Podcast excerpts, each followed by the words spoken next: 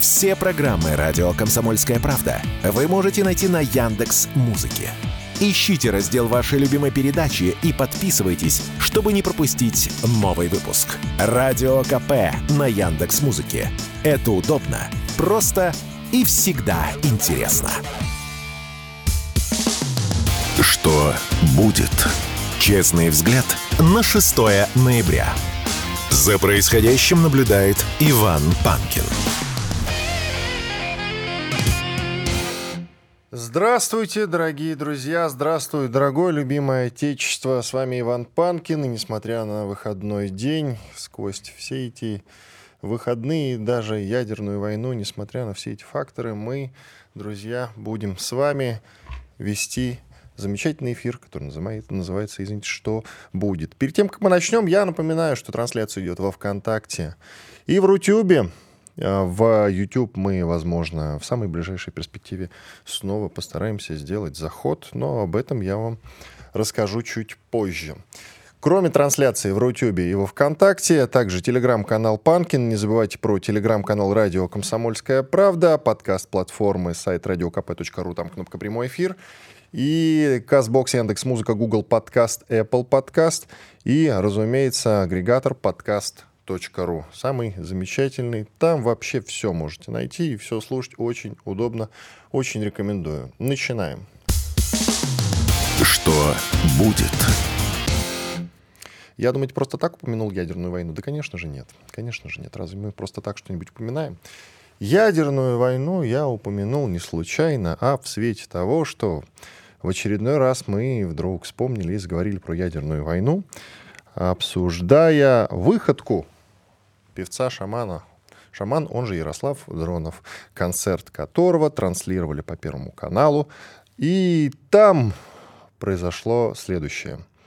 Во время припева шаман нажал на символическую красную кнопочку, которую к нему в черном чемоданчике вынес человек в черном, в черных же очках. И после этого самого нажатия такой фейерверк, как будто это не концерт там певца-шамана, а концерт группы Scorpions. Честное слово. Получилось ярко. Но все, включая даже людей военных и военкоров, начали задаваться вопросов, а это к чему? Вот такой концерт с таким вот номером, не в смысле концерт, концерт, концерт как концерт, это же неплохо, а вот такой вот номер в День народного единства. Ну, серьезно, друзья. Это зачем? День народного единства, и мы нажимаем на красную кнопку. По Первому каналу все это крутится.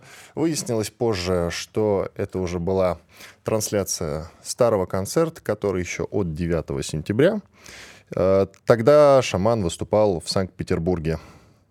А тут вдруг вот те люди, которые значит, его отсматривали, а все отсматривается очень внимательно, решили, а пропустим этот номер, а что такого? Ну, подумаешь, День народного единства. Ну, бахнем мы так вот в порыве этого самого единства по красной кнопке, ведь Ярославов Дронов выступает э, в роли как бы президента страны, нажимая на эту красную кнопку, да. Вообще у трех людей есть такая чудесная возможность. У президента, у Шойгу а, и, собственно, у Герасимова. То есть Путин, Герасимов, Шойгу. Кажется, три человека. Вот они допущены к непосредственно нажатию. Но э, я так понимаю, что только Владимир Путин на самом деле решает, будет ли нажата эта самая кнопка или не будет.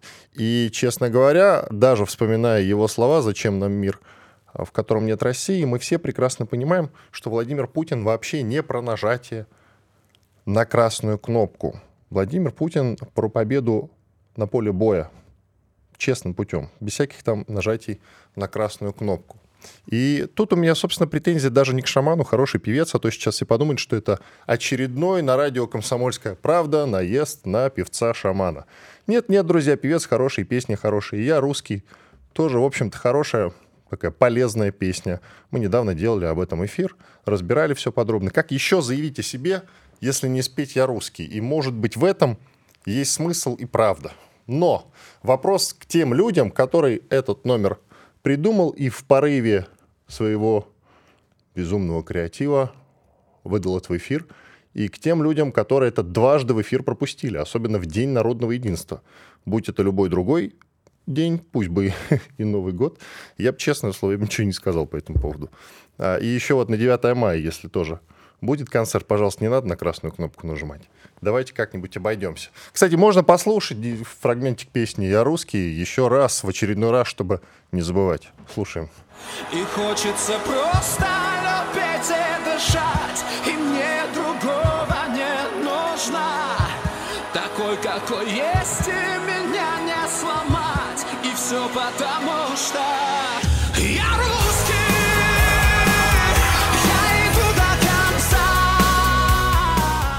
Ну вот видите, друзья, я русский, я иду до конца. Так что какой-то все-таки символизм в это заложен. Но я совсем ничего пока что не рассказываю про сам непосредственно праздник. День народного единства. Праздник ли? Первый вопрос, который возникает у всех. Народ-то, в общем-то, никак его не отмечает. А праздник, если народ не отмечает, а праздник, его надо отмечать. Праздники у нас есть следующие. Это, конечно, Новый год. Это, безусловно, 9 мая. Кто поспорит? Никто. У каждого из нас есть личный праздник. Не все, правда, любят его отмечать. День рождения называется. Можно взять 8 марта, безусловно. И это вот тоже праздник. 23 февраля праздником, я думаю, по-настоящему становится только после начала специальной военной операции.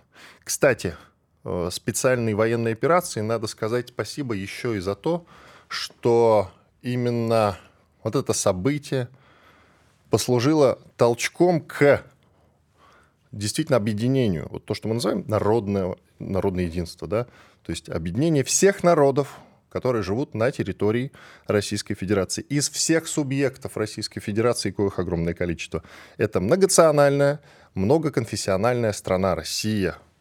И вот День народного единства – это важный праздник. Но что сделано для э, вот, собственно, этого народного-то объединения? Я, честно говоря, сразу так вот и м-м, растерялся, что сделано.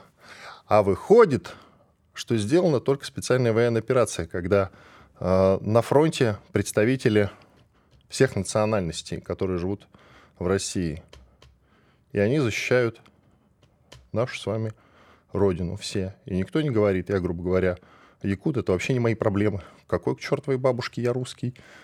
Такого же нет, правда?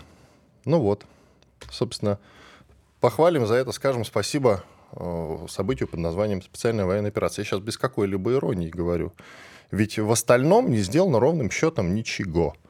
Вот а, есть ли песни от разных регионов, которые каким-то образом э, отражают присутствие вот этого народа в составе Российской Федерации? Да, в общем-то, так сразу и нет.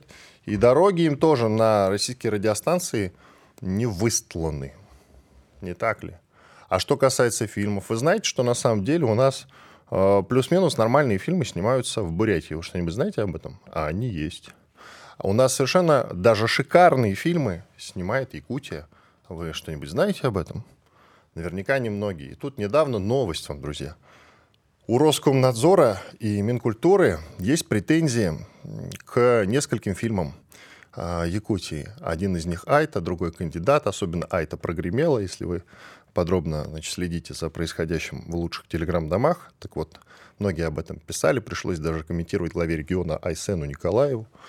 И он говорил, нас начали не только уважать, нас начали не только хвалить, нас некоторые начали бояться, и определенные вот такие шаги по ограничению поля деятельности якутского кинематографа начали пытаться выстроить. Вот в том числе через такие, скажем так, надзорные э, действия. А что-то там претензия была про некую национальную составляющую, что ли. Вот представляете себе? Что-то там про сепаратизм увидели какие-то большие начальники. И глава Якутии правильно сказал, было бы очень смешно, если бы не было так грустно. Понятно, что действует прививка из 90-х, все очень внимательно за этим следят. Дадим суверенитет сколько хотим, и после этого, конечно, э, все настораживаются когда какие-то вот такие проскальзывают моментики. Но я думаю, что здесь, как обычно, что называется, простите за простонародный язык, перебдели. Вот этого делать не надо. Хорошие фильмы, хорошим фильмам нужно давать дорогу. Я не думаю, что на самом деле те люди, которые занимались производством, а все-таки там участвовали и чиновники от непосредственно э, Якутии, они бы допустили какой-то там прости, Господи, сепаратизм. Вот честное слово. И вообще, вот э, я тут, кстати, где-то даже смотрел список депрессивных регионов. К слову, про народное единство. Э, Республика Тыва там. Якутии, правда, нет, но вы знаете, как живут в городе Мирном, алмазной столице России? Думаете, хорошо в алмазной столице России живут люди? Я хочу многих из вас огорчить. Живут там люди плохо. Плохо там живут люди. И вообще, если посмотреть вот по регионам, то возникает такая довольно странная, знаете ли, странное ощущение возникает, что у нас про отдельно взятые народы вообще позабыли в руководстве страны. Тогда какой может быть праздник День народного единства? День народного единства — это когда все регионы получают равное количество дотаций и нормально живут. И тогда они, конечно, будут вспоминать про то, что они живут в России, что они, грубо говоря, не какая-нибудь Адыгея отдельно взятая, извините, или э, Республика Тыва, которую только что упоминал, или Якутия отдельно взятая, а что они являются частью России, что они все, в том числе русские, несмотря на то, что якут, адык и так далее и тому подобное. Вот это очень важная мысль. А мы фильмы запрещаем. Вот как у нас происходит. День народного единства, с чем я всех нас и поздравляю. Перерыв. Радио «Комсомольская правда». Срочно о важном. Что будет? Честный взгляд на 6 ноября. За происходящим наблюдает Иван Панкин. Действительно, в студии радио «Комсомольская правда» Иван Панкин. На связи Александр Матюшин, военный корреспондент из Донецка. Саш, приветствую тебя. Да, привет, Иван. Кстати говоря, кстати говоря, мне пишут, что я юмора не понимаю. По поводу концерта шамана, где он нажимает на символическую красную кнопку, ты наверняка видел этот фрагментик, значит, да. ну, имитируя ядерный взрыв. Вот, э, ну, может быть, ты юмор понимаешь, как тебе вот этот номер. В День народного единства, кстати говоря. Спасибо, что не на 9 мая. Ну так что? Ну, может, ты сейчас скажешь, Вань, да классный номер вообще. Весь мир в труху, пусть видят и знают. Я русский, я иду до конца, поется в песне. Так, у нас что, подвис? Матюшин подвис, да? Офигел, друзья. Матюшин офигел от, э, собственно, от моего захода. Я Сашу сейчас не только об этом спрошу, сейчас его вернут нам, но еще и про метро в Донецке, да, да, друзья. И, кстати, это не то чтобы региональная история. Кто-нибудь в условном Биробиджане э, спросит, э, какой мне личный интерес до метро в Донецке. На самом деле, друзья, это очень интересная тема, которую мы коротко с ним обсудим.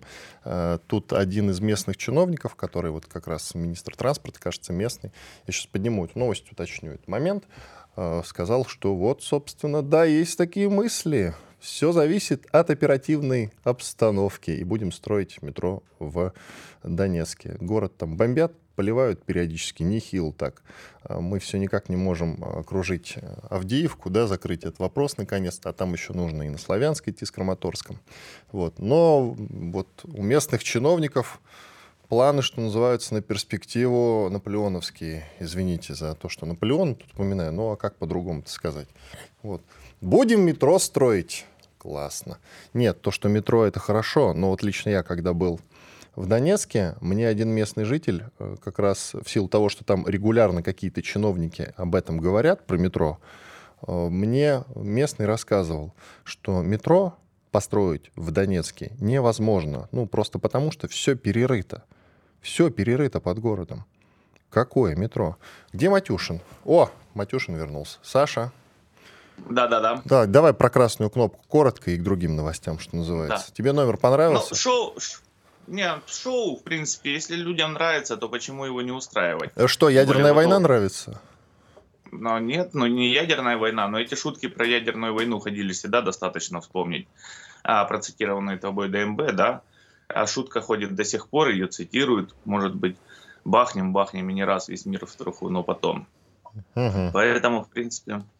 А не кажется ли тебе, Саш, что на самом деле есть и другой замысел у этого? По крайней мере, вот тебе щепотка конспирологии с утра пораньше. А может быть, подобные шуточки, это, знаешь, для того, чтобы прощупать настроение народа. Ведь действительно, так или иначе, часто говорят про заморозку, про переговоры. И тут, если ситуация достигнет какой-то критической точки, э, нам смогут сказать, друзья, либо заморозка, либо ядерная война. Вот. И, собственно, таким образом подогревают, что называется, все эти процессы в обществе для того, чтобы в нужный момент сказать, друзья, нам же с вами ядерная война не нужна. И люди такие, не, только не ядерная война, да, давайте заморозку и прочее. Ну, давай посмотрим на Корею, где они испытывают постоянно ядерные бомбы и все остальное. И, в принципе, народ там живет как раз, можно сказать, в ожидании, да, в преддверии ядерной войны. И как-то живут им же не говорят там заморозка, не заморозка. Они живут в заморозке и в преддверии ядерной войны. Нет, я думаю, скорее всего, просто как раз шоу, а, потому что как раз вот эта волна милитари... ну, милитаризма, да, там... А... Вот. И сейчас это как бы актуально, поэтому оно играет. А завтра будет актуально там запускать шары в небо, да, будут лететь шары в небо, там а, будет а, очередной певец ходить с автоматом, из которого там торчат розы и все остальное. То есть в данном случае тут как раз конъюнктурство вот это вот на фоне проведения специальной военной операции общей напряженности в мире. Хорошо, к метро. Я тебе в ночи да. отправлял э, это сообщение, да ты прекрасно знаешь о том, что снова пошли разговоры по поводу метро в Э, Донецке. Значит, э, привожу цитату. Министр транспорта ДНР Владимир Тужилин заявил, что в Донецке рассматривают возможность строительства метро. Сроки зависят от оперативной обстановки. А я как раз вот вспоминал, пока тебя не было, о том, что мне один человек в Донецке рассказывал. Невозможно там построить метро, под городом все перерыто. Ну вот ты как житель, пожалуйста, тебе слово. Ну, метро в Донецке это как коммунизм при Советском Союзе, да, вот, то есть мы о нем разговариваем с конца 80-х. А, в принципе, вот если вспоминать тот довоенный Донецк, да, до 2014 года, который кажется сейчас уже чем-то таким каким-то полузабытым сном, то метро а, разгрузило бы неплохо, да, саму инфраструктуру, потому что у нас утром было невозможно заехать в Донецк, и даже не то, что в Донецк, а в центр Донецка. Вот. А вечером невозможно было выехать из Донецка, даже опять-таки из того же центра Донецка, потому что все дороги были забиты. Вот. Ничего только не обещали, но тут в данном случае как раз метро это самый актуальный вариант. Вопрос а, другой, когда его проектировали, да, с учетом исторического Донецка, когда Донецк возникал на фоне а, шахтных поселков вокруг шахт, вот, соответственно, шахты оставили какие-то норы. Да? Многие шахты разрабатывались середины 19 века. Разрабатываться они начинали с самой поверхности и потом постепенно углубляясь. То есть он нарыт норами, и насколько это целесообразно и возможно вообще вот в этих норах, допустим, копаться, э, проводя метро, ну, тут неизвестно, да, если наши ученые посчитают, а при Советском э, Союзе, когда проектировалось метро в Донецке, считалось, да, а, были хорошие ученые и все остальное. То есть, если ученые посчитали, что это возможно, то, в принципе, почему бы нет, и мы все только жители Донецка будут только вот как раз вот аж за-за такие. Да, ты думаешь, что это просто будет вот слышаться звук, да, как пила работает. Вот, а, распил бабла на перспективу. Ну, может быть, и, ту, и вот, такой вариант. Вот, не, вот, вот, да. Очень не удобно. Отрицает. Проект ведь можно начать, Правда ведь? Начать осваивать, как это называется. А там, что Не, ну, называется, ну, посмотрим. Будет проект, сначала будет про, про составление проекта, которое выйдет в дурные деньги. То есть тут система, она как бы общеизвестна, да, у нас уже вот дворец а, молодежи и юность реставрируют, уже освоили. А, ну вот, ну вот, вот, вот.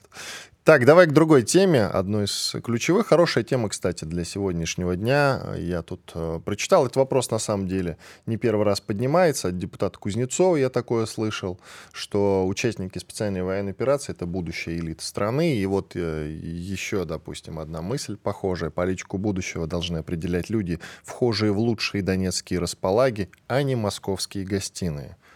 Вот, собственно, вопрос э, к тебе. Это сообщенница Да, вот эта мысль сейчас гуляет по лучшим телеграм-домам, как я люблю говорить. И это хороший, хороший повод для обсуждения. А, что ты думаешь по этому поводу? Не, но я целиком и полностью ее поддерживаю. Тем более, если, допустим, брать не только СВО, а с, с момента русской весны, начала там а, боев на Донбассе, да, вот, то тут, конечно же, да, тут если посмотреть, многие из тех, кто тогда взял оружие, при, придя даже рядовыми, я не говорю про тех, кто организовывал, потому что их в живых практически уже не осталось, да, там, по-моему, из самых ярких только Ходаковский и остался. А, ну да, в ну, принципе, ну, плюс-минус. На, угу. на Луганске никого не осталось, да, там, в принципе, да, у нас Донецкий тоже. А вот, они уже дослужились до офицеров, многие из них уже командуют и полками, и бригадами. То есть э, человек поднялся, то есть он показал свои качества, да, качество командира, качество исполнителя. А вот. Если его люди подразделении, которым он командует, любят, то это как раз говорит о том, что это ну, честный человек, что это порядочный человек, что он там тушенку налево не продает на рынок, да, о том, что там топливо с канистрами его солдаты по трассе не сидят, не торгуют и все-все-все остальное. То есть, Но это ты том, Захарченко он... вспоминаешь. Вот так вот. Такой, знаешь, коллективный ну, портрет, что называется. Ну, в общем, я просто знаю множество командиров, которых солдаты уважают и которые поднялись. Вот я, допустим, в свое время вот мы с тобой ездили на стратонавтов, да, я же тебе рассказывал, что мы там в 2014 году воевали, а по соседству с нами стояли востоковцы. Вот. И сейчас а, один из командиров, а, по-моему, взвод, взводником он, по-моему, был в 2014 году. Вот. А сейчас он уже целый комбриг. Вот. И приезжает к нему на позицию, общаясь с ребятами, они своего комбрига уважают, потому что он иногда даже готов нарушить прямой приказ для выполнения задачи с минимальными потерями. Вот, потому что он видит, да. И таких я знаю множество командиров. Есть многие, которые с рядовых поднялись, сейчас там комполка, еще кто-то, да, там комбаты. Вот. И как бы все равно, как ни крути, то есть э, всегда надо находить какие-то решения, еще что-то. Тут я согласен. Вопрос в другом стоит. Смогут ли старые элиты э, наши, да, сейчас подвинуться и освободить место непосредственно как раз под а, других людей, которые проявили себя, да, в том числе на поле боя, да. ну или вот во время боя, специальной да. военной операции, да. У нас минута, закончим мысль. Смогут да, вот ли элиты самом... подвинуться? Вот да, у тебя сразу ли... на перспективу смогут или нет, как ты считаешь? Это же вопрос к тебе. Я думаю, вряд ли. Ну, а, вынуждены будут, но будут подбирать людей, которые полностью с ними согласны, таких конью, а, конъюристов, которые сейчас, в принципе, тоже не находятся на передовой, а сидят где-то в глубоком тылу. Угу. Ну, в общем, вынужден с тобой согласиться. Спасибо большое. Александр Матюшин, военный корреспондент из Донецка, был с нами на связи. Иван Панкин. Сейчас у нас большой перерыв. Микрофон будет э, работать. Я почитаю ваши сообщения, которые вы пишете в чатах в Рутюбе и во Вконтакте. И, собственно, через 4 минуты уже вернемся в полноценный эфир. Оставайтесь с нами. Радио «Комсомольская правда». Срочно о важном. Что будет? Честный взгляд на 6 ноября. За происходящим наблюдает Иван Панкин. Продолжаем эфир в студии радио «Комсомольская правда» по-прежнему. Иван Панкин, телеграм-канал Панкин, трансляции Рутюб и ВКонтакте. Пожалуйста, милости просим, присоединяйтесь, пишите в конце этого часа, в середине следующего. По-прежнему буду отвечать на ваши вопросы. К нам присоединяется Алексей Живов, военный волонтер, политолог, телеграм-канал Живов Z. Леша, приветствую тебя. Доброе утро. Так, Лёр, а давай тоже вот с красной кнопочки-то начнем, на которую нажал певец Шаман а, во время концерта на День народного единства. Как тебе этот номер? Да, нажал и нажал, ну, эффектный прием для запуска салюта. А, Шаман это все-таки успешный а, коммерческий проект в области шоу-бизнеса. Люди, которые его ведут, а, вовремя подхватывают всякие разнообразные тренды, ну, такие военно-патриотические, связанные с нашей страной. И ну, очевидно, что мы же постоянно сейчас про ядерное оружие говорим, да? Угу. У нас они идут, э, вышли из э, вышли из договора о неиспытаниях ядерного оружия и так далее. Ну, то есть в, в рамках вот этого тренда все как бы он сделал красиво с той точки зрения, что все, все соответствует э, текущему официальному государственному дискурсу. А мы вообще, как ты считаешь, способны как страна, ну и Владимир Путин, э, не то чтобы способен, да, сколько станет ли нажимать на ядерное, на, на ядерную кнопку, на вот эту пресловутую? Будь Я здоров. надеюсь, что. Спасибо, я никак вот не могу выкарабкаться. Я надеюсь, что мы воздержимся от э, применения именно ядерного оружия, потому что это же дорога с двухсторонним движением, могут же и против нас применить. Ну, вот. не все почему-то это берут в расчет, да? Как будто вот ну, нажал на кнопку, и вопрос решен. Есть, я, ну нет, конечно, вопросов будет больше, чем было до нажатия. А, ну, у меня же, ты же знаешь мою позицию, то есть я-то как бы сам, как личность, я, естественно, против применения ядерного оружия, но как аналитик, который следит за ситуацией развития в России, в мире, в Израиле, я считаю, рано или поздно его применят обязательно. А, но, Может не, быть, но не мы, но не мы. Может быть. А кто-то первый начнет, дальше все подтянутся. Это такое, знаешь, ружье, которое все зарядили, повесили себе на стену, и оно висит и совращает мировых лидеров э, его применить. Все, все считают это простым способом. Это же ну, не мы придумали, опять же, не надо тут ну, Россию демонизировать там, или Советский Союз. Американцы его сделали и тут же, и тут же применили, понимаешь, тут же. Не то, что мы там сделали, там испытали, сказали, вот у нас теперь есть. Нет, они сразу начали бомбить японцев. Поэтому я думаю, если кто-то начнет его применять, как раз в первую очередь будут страны западного мира. Там Израиль или Соединенные Штаты Америки. Хотя есть информация, и из, там, ну, есть такой уважаемый человек, Фурсов, да? Угу. Исследователь, который, который э, ну, насчитал уже до 10 применений тактических ядерных боеприпасов после Хиросимы и Нагасаки до наших дней. Просто, дескать, э, они там не афишировались особо сильно. Чаще всего это были эти нейтронные бомбы. Это тот же ядерный боеприпас, только у него чуть-чуть изменяется из-за добавления ядерного бериллия принцип действия. Он когда взрывается, он убивает все живое, оставляя э, материальные объекты в целости и сохранности. От него меньше радиоактивное пятно, и не так долго оно работает. У нас, кстати, этих нейтронных бомб тоже полным-полно в тактическом исполнении для различных мобильных носителей. Ну, суть его именно в том, что оно убивает все живое но танки, пушки, а, укрепления все останутся стоять, как стояли. В общем, мы вот убивать все живое все-таки не планируем пока что, слава богу.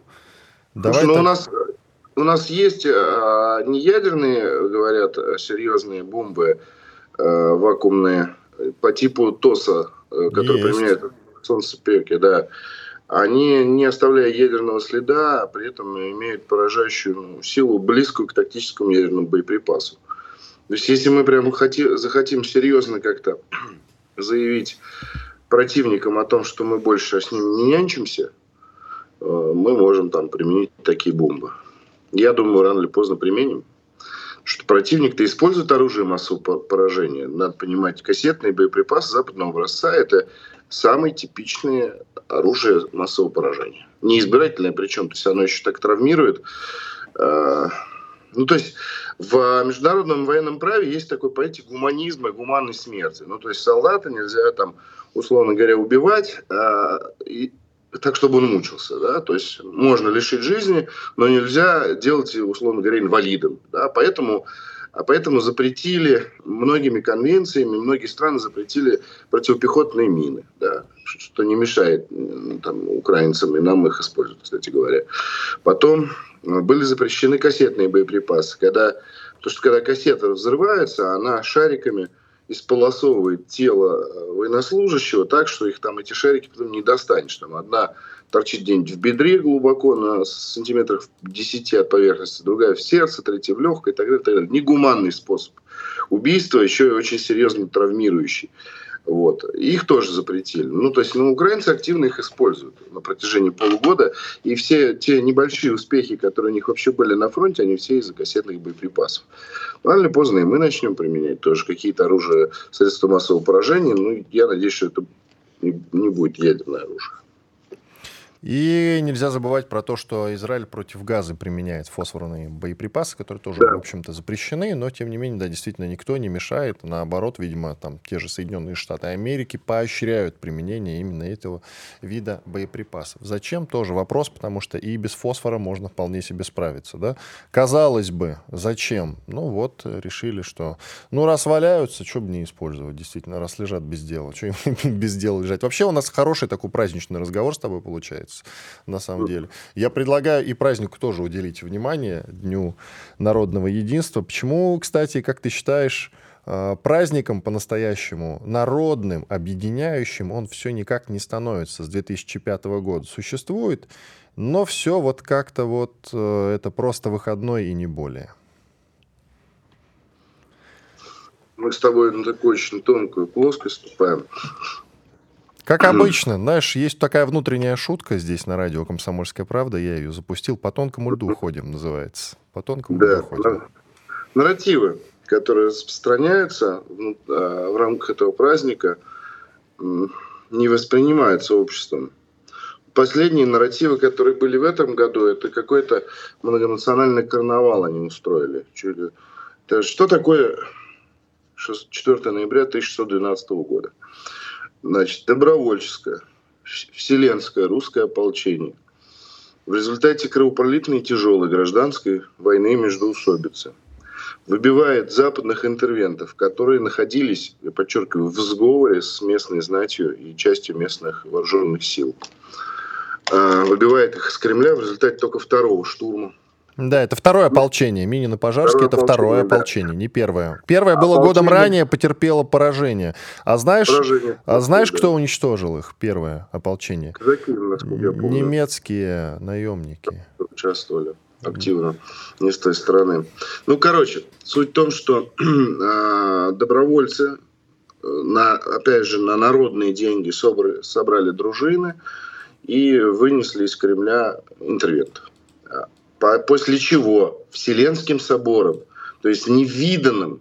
Даже для 21 века, а не то что для 17 века, значит, э, на, на Вселенским собором русского народа избрали и форму правления, и монарха, и вот все-все-все, что этого касалось. То есть это акт э, появления России на политической сцене как абсолютно зрелый, зрелого, суверенного национального государства.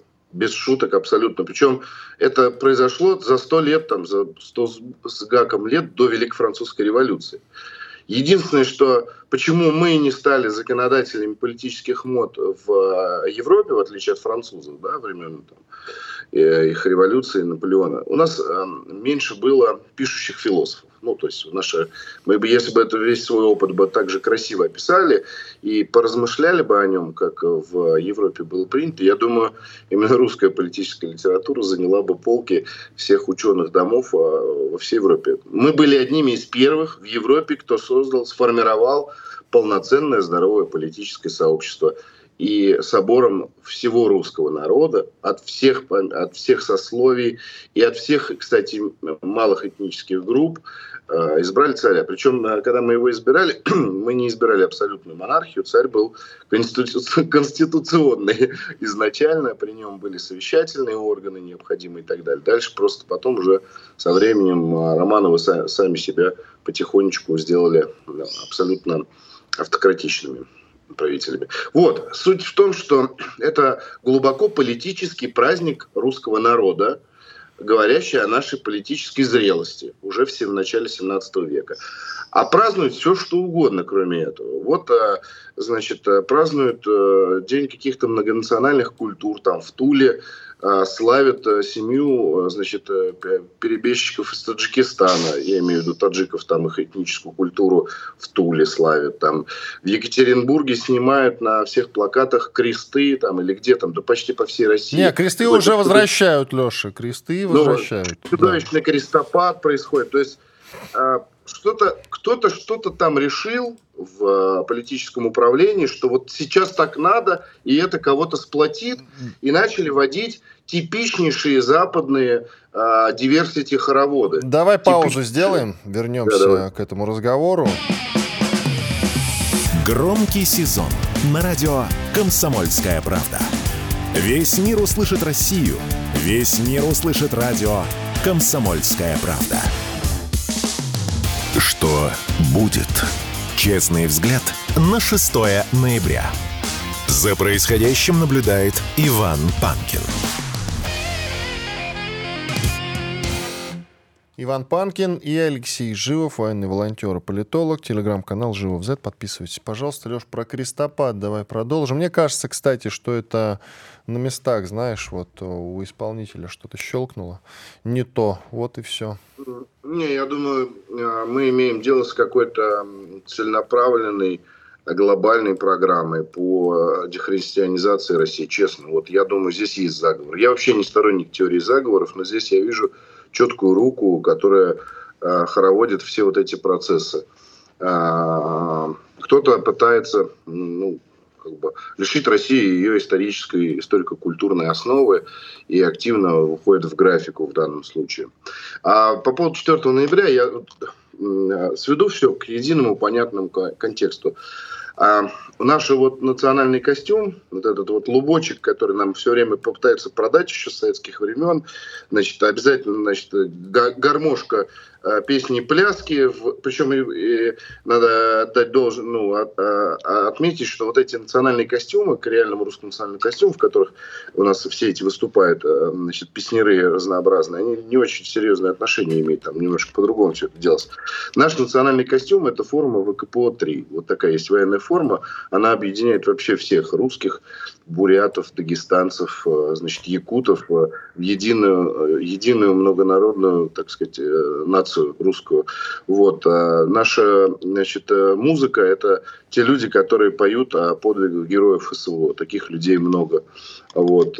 И как следствие наше вот национальное единство, оно проходит э, по линии фронта от э, Днепра до там, Работина, Запорожья и дальше по Донецку до Луганска. Вот, вот там надо искать основы нашего национального народного единства. Там они есть.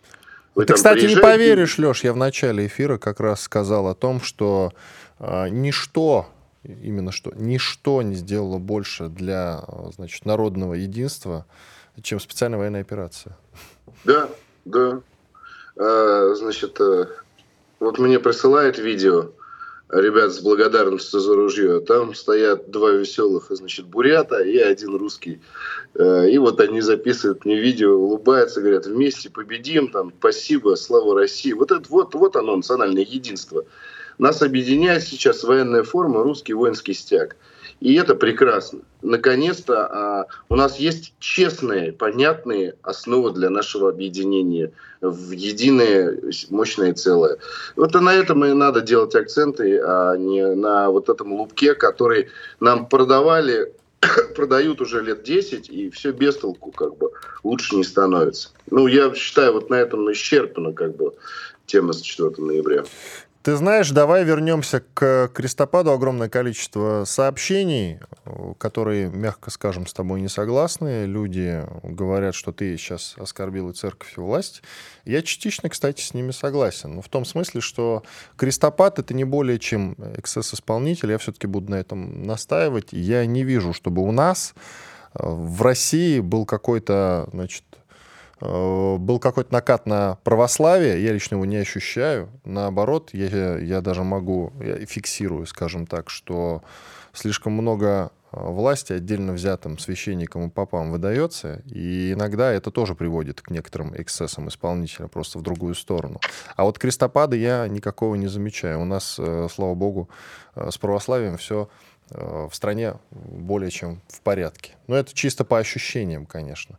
А так, ну да, там вот кто-то где-то, значит, за, э, подтер немножко крест. Э, безусловно, идиот, и надо на это, за это наказывать. Никто не наказан. Но это у нас такая традиция, кстати говоря, что у нас наказывают невиновных или, знаешь, виновных в чем-нибудь э, таком не очень серьезном.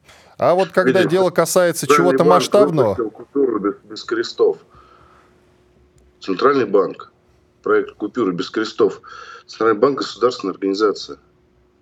Там много людей за большие государственные деньги работает. Это же кто-то все согласовал. Да, это, это согласовали люди.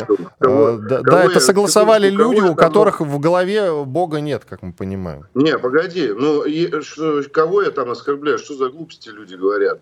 Я еще раз подчеркиваю, здесь дело не какое-то частное. Это делают администрации отдельных, э, значит, отдельных городов и областей, согласовывают эти проекты. Это делает Центральный банк которая государственная организация из бюджета получает ассигнования на свою деятельность и контролирует наши финансовые потоки и так далее.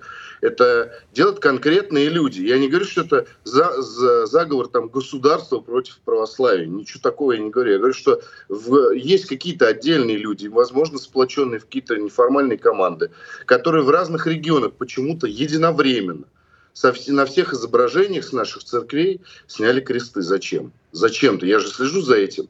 Это не только, это там и в Ростовской области происходит, там, в, Екатерин, в Екатеринбурге.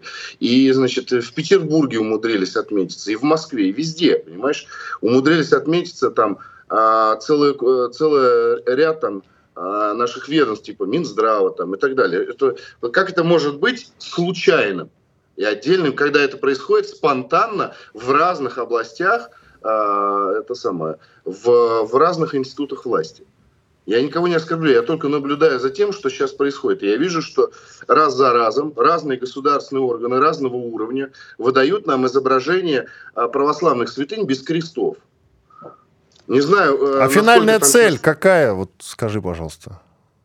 Это культур, ну, культурный. Заговор в чем? Заговор в чем, если он есть? Дехристианизация Европы. Опять-таки зачем? Не, подожди, Европы, отодвинем Европу уже, да? Мы подожди, а ты думаешь, ты думаешь, мы единовременно вышли из всех э, надгосударственных программ, и ни одну из них сейчас не исполняем? А о чем ты говоришь конкретно? Ты уверен в этом? А о чем ты а говоришь? ты знаешь, что выход из, из меж, межнациональных э, этих международных программ требует э, ну, э, как, э, специальных процедур по выходу. Вот как недавно Владимир Путин вышел из программы о неиспытании ядерного оружия. Специальная процедура, специальный указ. Иногда его через Думу надо пропускать. А много ты слышал, чтобы мы вышли из других культурных международных программ, которые, может быть, не на самом высоком государственном уровне проходят, а чуть ниже, на уровне допустим, а, Организации Объединенных Наций целая куча программ по диверсити проводится и так далее. Так финальная цель заключается все-таки в чем? И Европу давай отодвинем. Про Россию говорим, про православие в данном случае. Финальная цель в чем? Когда э, с меня пытаются снять крест, я вижу, что финальная цель заключается в том, чтобы лишить меня той нравственной опоры, на котором стоит э, мой народ и моя страна. Значит, крест снимает явно для того, чтобы изменить культурный код нашего, нашего народа. Хм. Думаю, в этом все. Я просто э, как раз-таки наблюдаю... Делать это медленно, через окно Вертона, не сразу, не, не в, а в один момент. А вот э, мы тут сняли кресты, потому что, потому что потому. Они же никто, кстати, не отвечает, э, почему. Вот это, кстати, плохо. Они, вот это, кстати, они плохо. Такие, ой, ой, ой, сейчас, сейчас, сейчас. И никто, Понимаешь? как обычно, ну, как я уже сказал, не наказан. Это действительно проблема, да. Да, да, да. То есть э, происходит какой-то процесс происходит, мы им задаем вопрос, зачем вы это делаете? Они такие, ой, не зачем, не зачем, сейчас уберем, сейчас, сейчас добавим, сейчас добавим. Что происходит, ребята? Зачем вы это делаете? Что у вас там за программа, по которой вы решили, что все православные церкви в России должны значит, на всех купюрах и изображениях быть без крестов? Я вот еще не понимаю. Никто не понимает. Очень многие православные люди, взрослые, серьезные, задают вопрос, зачем вы это делаете? Ответьте нам. Чем вам не нравится православный крест? Это часть нашей э, национальной культуры. Она в Конституции все это закреплено. Зачем это делаете? Ну и церковь, кстати, тоже задает вопросы. Пишут же письма и, э, так сказать, э, церковные служители и так далее. Никто не понимает, но явно это какая-то спланированная. Может быть, это какая-то внутренняя провокация против российской государственности, которая проводится на, на, там, а, по, на деньги западных фондов по каким-то старым программам международным. Очень много деструктивных программ а, идет от Организации Объединенных Наций, как ни странно. Вот, в частности, допустим, программы содействия массовому переселению мигрантов, все идут оттуда. У них, э, если вы зайдете на сайт ООН и посмотрите их прожекты по поводу переселения из Африки в Европу, из Средней Азии в Россию, вы удивитесь, именно они являются крупнейшими лоббистами массового завоза мигрантов. Организация Объединенных Наций. Ну, это понятно. Это как раз ты... А мы не думаю, вышли ни из одной программы. Никому глаза А. не открыл сейчас. Это как раз-таки вот это все понятно с этим, я имею в виду. Ладно, с крестами будем разбираться. В силу того, что обратили внимание, кресты уже возвращают на места. Я все-таки буду настаивать на том, что это эксцесс исполнителей, не более, не менее. Или отдельно взятой группы людей. Возможно, есть какая-то группа заговорщиков, но она точно никак не связана, собственно, с центральной властью, на мой взгляд. И- А я этого не говорил. ну, Я не говорю, и- что- мы же должны проговорить определенные вещи, чтобы ничего такого не подумали. У нас ровно минута, Леш, я хотел раньше задать, но мы с тобой увлеклись немножко. Тут Зеленский заявил, что военные обдумывают разные стратегии, чтобы добиться успехов на поле боя. И он говорит, что совсем скоро не исключено будет нанесен неожиданный удар по России. Ну и про новую тактику что-то там заговорил. Вот у тебя там 40 секунд, можешь э, пояснить, что он имел в виду, Зеленский, как ты это видишь? Ну, я, я, честно говоря, пока не... Я знаю, что Зеленский вчера подписал все-таки выборы. Э, И Да, вот выборы, да, поговорим об 31 этом марта. сегодня. Неожиданный удар э, по России, если кто-то и будет наносить, то, видимо, уже не Зеленский. У Зеленского рейтинг Нет, э, 20%. ко- короче, неожиданный удар, это был тот факт, что Зеленский идет на выборы. Вот это был неожиданный Видимо, да. удар. Спасибо. Э, идет Иван на выборы, Панкин. И на них обязательно проиграет. Спасибо. Алексей Живов, военный волонтер, политолог. «Комсомольская правда». Радио, которое не оставит вас равнодушным.